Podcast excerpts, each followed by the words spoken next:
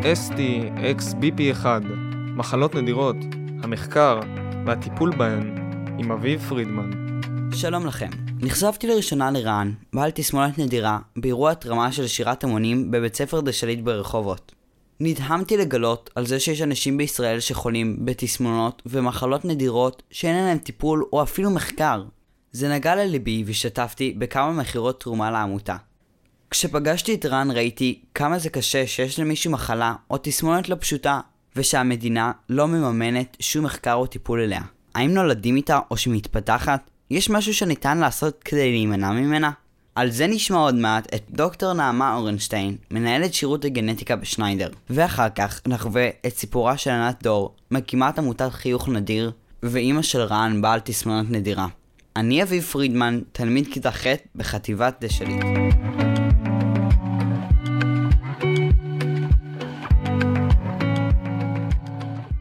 מחלות ותסמונות נדירות הן מחלות שחולים בה מספר קטן מאוד של אנשים, פחות מחולה אחד לכל אלפיים אנשים. קיימות אלפי מחלות ותסמונות נדירות. עד כה התגלו כ-7,000 מחלות נדירות. איתי נמצאת על קו הטלפון דוקטור נעמה אורנשטיין, מנהלת שירות הגנטיקה בשניידר. שלום. שלום. נתחיל בהבדל, אם יש כזה, בין מחלה ותסמונת. בגדול כשמשתמשים במילה תסמונת, מתכוונים למשלב של תסמינים שחוזרים על עצמם בצורה דומה אצל רוב המטופלים שמוגדרים עם התסמונת הזאת. זאת אומרת, אם בתסמונת מסוימת יש קושי למשל בראייה וממצא בלב וממצא בכליה, אז זה מין שילוב שיש בו חוקיות והוא חוזר על עצמו בצורה דומה אצל כל המטופלים ואז זה נקרא תסמונת. מחלה לא בהכרח מורכבת ממרכיבים שהם מערכות שונות, אבל אני חושבת שההקפדה על המינוח פה היא אה, לא בכל המקרים. יש מספר סוגים של מחלות נדירות, חלקן זיהומיות וחלקן גנטיות. מה ההבדל ביניהם? לכל תסמונת, לכל מחלה, יש את המאפיינים שלה. מחלה שהיא זיהומית והיא מאוד מאוד נדירה, היא זיהומית, היא נרכשת. מחלות שהן אה, גנטיות, הן בדרך כלל נגרמות ממשהו, אה, איזשהו שינוי ב-DNA של אותו פרט, וגם אם הביטוי הרפואי מתחיל בגיל מסוים ולא היה קיים קודם, השינוי הגנטי בדרך כלל היה קיים שם אה, מאז ומתמיד. מה מאפיין אנשים שחולים במחלות נדירות? אין מאפיין אחד, כל, כל אדם הוא שונה מחברו. כל אה, ילד וכל הורה שנכנס למרפאה שלנו מגיע עם מאפיינים ספציפיים שלו. אנחנו משתדלים אה, להתייחס בהתאם לרקע ול... לאמונות ולציפיות ולאפשר עד כמה שאפשר רפואה מותאמת אישית בעזרת הממצא המולקולרי או בעזרת ההבחנה שמתקבלת בסוף תהליך האבחון. איך מאבחנים מישהו שחולה במחלה נדירה?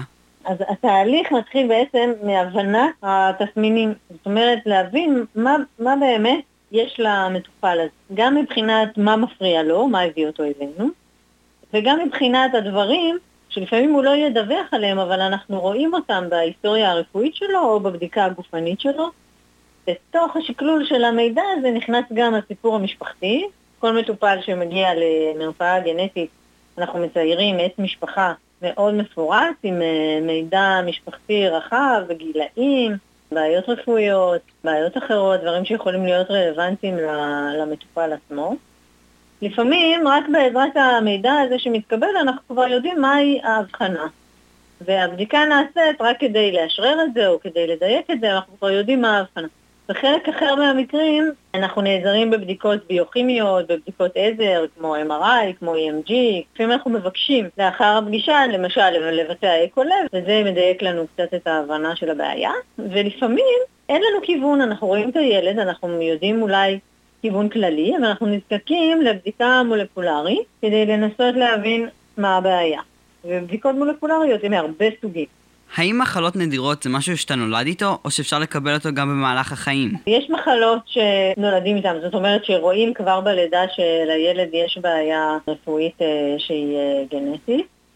יש מחלות שלא רואים אותן בלידה, מתחילים התסמינים שלהם יותר מאוחר, לפעמים בגיל 5, לפעמים בגיל 15, ואפילו לפעמים בגיל 60 ובגיל 70 ובגיל 90. זה מאוד מאוד משתנה לפי סוג המחלה, לפי האופי של השינוי שיש בגן, ולפעמים גם מושפע מגורמים שהם סביבתיים. יש משהו לעשות כדי להימנע ממנה? זה תחום שהוא אפילו, אפשר לקרוא לו הבייבי שלי, ואולי אפילו התוכנית שלי לעתיד במסגרת בית חולים שניידר. יש קבוצת מחלות, בהם אם אנחנו עורכים בדיקה מוקדמת, מזהים את הנטייה של הילד לפתח איזושהי בעיה רפואית בעתיד, ומאפשרים לו טיפול, הוא יכול להיות שינוי תזונתי, הוא יכול להיות איזשהו סירו פעם ביום, הוא יכול להיות אה, איזשהו מעקב רפואי ייחודי. במקרים נדירים, אה, תרופה מיוחדת, מקרים מאוד קיצוניים, השתלת עצם למשל, ובעזרת הכלים האלה נגרום לכך שהילד בעצם לעולם לא יחלה במחלה, כי אנחנו נטפל במחלה עוד בטרם יופיעו הסימפטומים, וכך נוכל למנוע את הופעה של התסמינים של המחלה, ואז הילד אמנם יקבל איזשהו טיפול קבוע, אבל הוא לעולם לא יהיה חולה. אפשר לתת כדוגמה, יש מחלה שקוראים לה ווילסון, במחלה הזאת יש הגירה של נחושת. אם יודעים מראש שלאותו מטופל יש הגירה של נחושת, אז אפשר לאפשר לו דיאטה אה, דלת נחושת, אפשר לתת לו תרופה שלוכדת את הנחושת ומוציאה אותה ממערכת הדם, ואז אתה בעצם משנה לחלוטין את העתיד של אותו ילד. ילדים שלא יקבלו את הטיפול יכולים להגיע למצב של השתלת כבד אה, דחופה באופן אה, אה, להגיע באי רב-מערכתית לבית החולים במצב שהוא מסכן חיים. וילדים שכן יקבלו את הטיפול ימשיכו להיות בריאים, לא ירגישו את המחלה שלהם בכלל, פרט לעובדה שהם יצטרכו לקחת איזו תרופה, יקבלו תזונה שהיא מותאמת, ואולי פעם בחצי שנה יגיעו למעקב רפואי. בעיניי זאת רפואת העתיד. לתפוס את הילדים שבעצם אה, מסתובבים עם איזשהו שעון שמתקתק, ואף אחד לא יודע ואף אחד לא רואה, ואנחנו יכולים להציל אותם ולעזור להם עוד לפני שמופיעים סימני מחלה. וזה, אני מקווה שתהיה לנו האפשרות לעשות את זה בעתיד פה בשניידר, אנחנו עובדים על זה. כשמאבחנים מישהו עם מחלה נדירה, יש דרך לטפל בה? אז מאוד תלוי על איזה מחלה אנחנו מדברים. יש מחלות שיש להן טיפול מאוד מאוד פשוט. יש מחלות שיש טיפול שהוא קצת יותר מסובך, ואולי uh, גורמים רק לשיפור uh, קל או, או למניעה של הידרדרות. יש מחלות שיש להן טיפול מאוד מאוד מורכב ומסובך, כמו השתלה כזאת או אחרת. Uh, ולצערי, uh, יש עדיין מחלות שאין להן טיפול, או שיש להם רק טיפול שמוגדר uh, טיפול ניסיוני. אנחנו כמובן uh, אף פעם לא מאבדים תקווה ותמיד uh, מנסים לאפשר לילד את הטיפול הכי טוב שאנחנו יכולים לתת. הורים מתארגנים בקבוצות הורים, ויש אתרים שאפשר דרכם להתעדכן לגבי טיפולים ניסיוניים למחלות שונות שעד היום אה, אה, היו אה, בעצם חשופות מרפא. אני חושבת שבתקופה האחרונה יש פריחה גדולה בנושא הזה, יש הרבה מחלות ש... היו ממש ללא טיפול, ולצערנו ילדים אה, לא היו שורדים, והיום יש טיפולים חדישים וחכמים שמשתמשים בתרופות אה, שממש אה, מהשנים האחרונות, ובאמת כל יום יש תרופות חדשות, זה ממש עכשיו פריחה של התחום הזה. אני חושבת שאני וחברותיי וחבריי הגנטיקאיות והגנטיקאים מאוד מרוצים שאנחנו עובדים בתקופה הזאת ולא לפני עשר שנים, שאז באמת היה הרבה פחות מה להציע. אני חושבת שהעתיד הוא אופטימי בתחום. למי ששומע מהצד זה נשמע מסוכן עד סופני. מחלות נדירות בדרך כלל מסוכנות? לא כולן. יש מחלות נדירות שהן אה, לא חמורות ולא מסוכנות. יש מחלות נדירות שהן מאוד מסוכנות.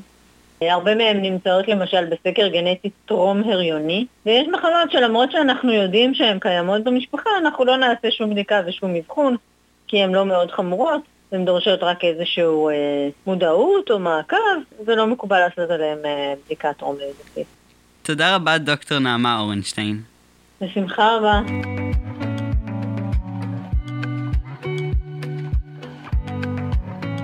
קודם שמענו את המד הרפואי של מחלות נדירות. עכשיו נשמע את הצד האישי. ענת דור, מקימת עמותת חיוך נדיר, אימא של רן הלוקה בתסמונת נדירה. היי ענת. שלום. מתי הבנת שמשהו אצל רן שונה משאר הילדים?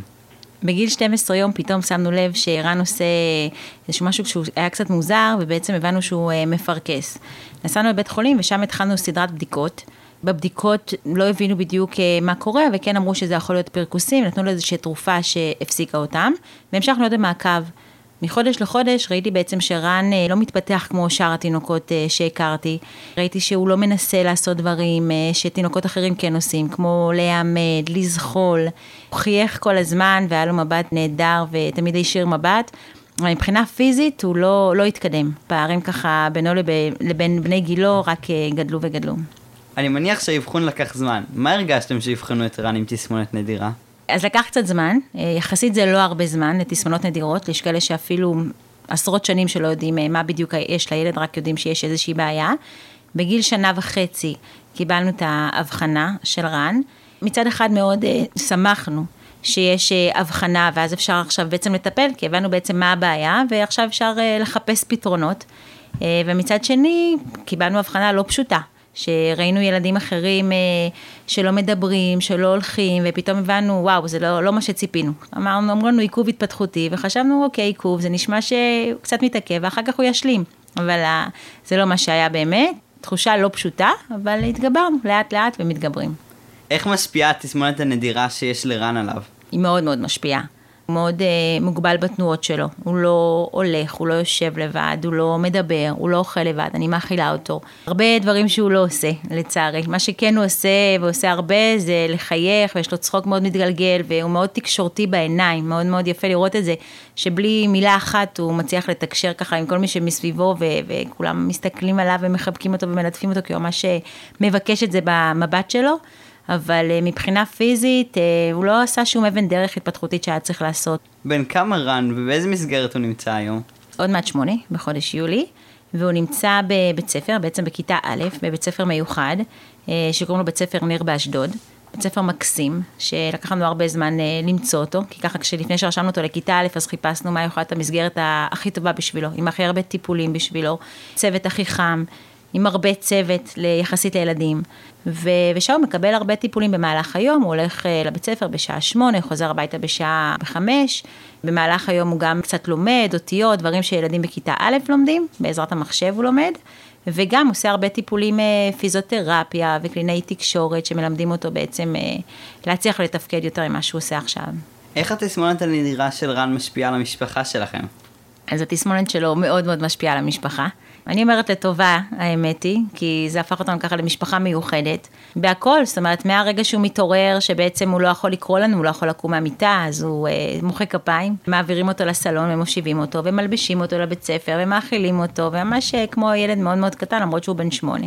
ממשיכים אחר כך אחרי הבית ספר לגן שעשועים, אז גם שם צריך ככה לטפל בו באופן מיוחד.